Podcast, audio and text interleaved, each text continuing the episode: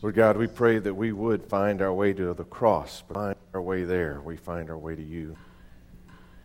Thank you, God, that you meet us, not just in this place, but at the very point of our need this morning. Lord, we seek you. And we thank you that you showed us the heart of the Father who seeks us. May we meet in you this morning. In Jesus' holy name we pray. And all God's people said, Amen. Amen. You may be seated.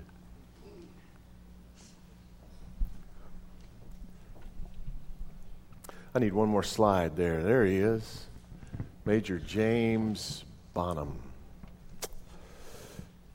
It's important that we remember the sacrifices that bought our freedom. If you've ever, how many of you have ever been to the Alamo? Anybody been to the Alamo and seen that place?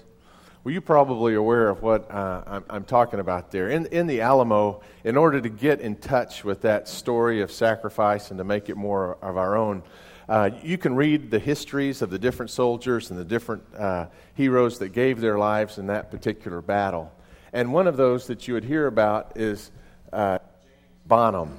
Not Major James Bonham, actually, but uh, James Butler Bonham was one that gave his life. In fact, he was just 29 years of age when he gave the full measure of devotion there. But the family has put up this picture there of, of actually his nephew. Maybe, maybe they called him Little Jimmy. I don't know. In order for there to be some likeness of the one who paid the sacrifice there.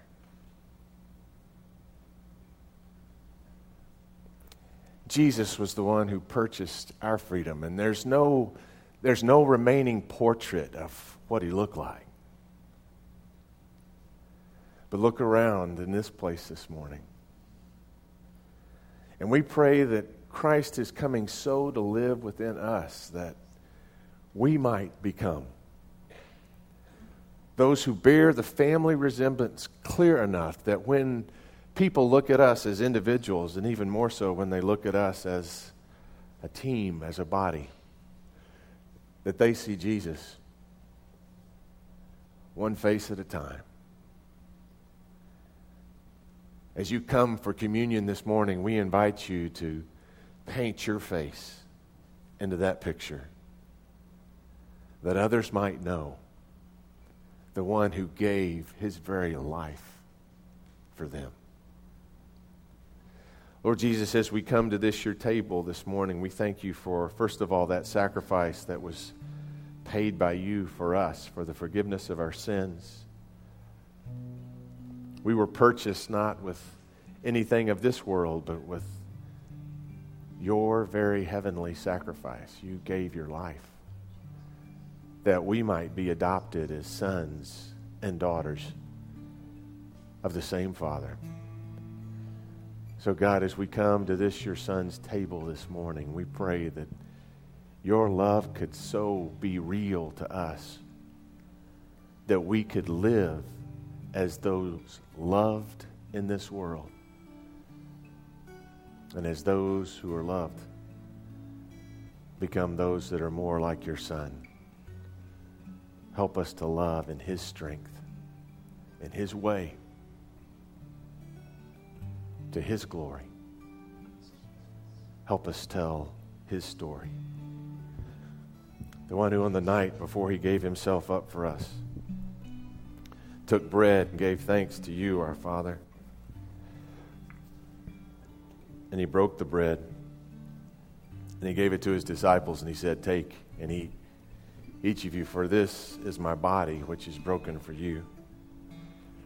And likewise, after supper, Jesus took the cup and he gave thanks to you, our Father, and he gave it to his disciples. And he said, Take, drink from this, all of you.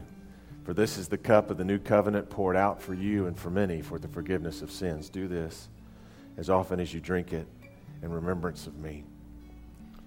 And so, Lord God, we pray this morning we could remember you, not just as a picture on a wall, but as a living reality here in our midst. Pour yourself out upon these elements of bread and juice, but even more so as we partake of them, Father, pour your Spirit out upon us, your people.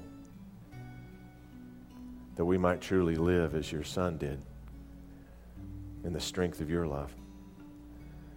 We ask all this in his name, who taught us to pray, saying, Our Father, who art in heaven, hallowed be thy name. Thy kingdom come, thy will be done, on earth as it is in heaven. Give us this day our daily bread, and forgive us our trespasses, as we forgive those who trespass against us. And lead us not into temptation, but deliver us from evil. For thine is the kingdom, and the power, and the glory forever. Amen. This table is set for you.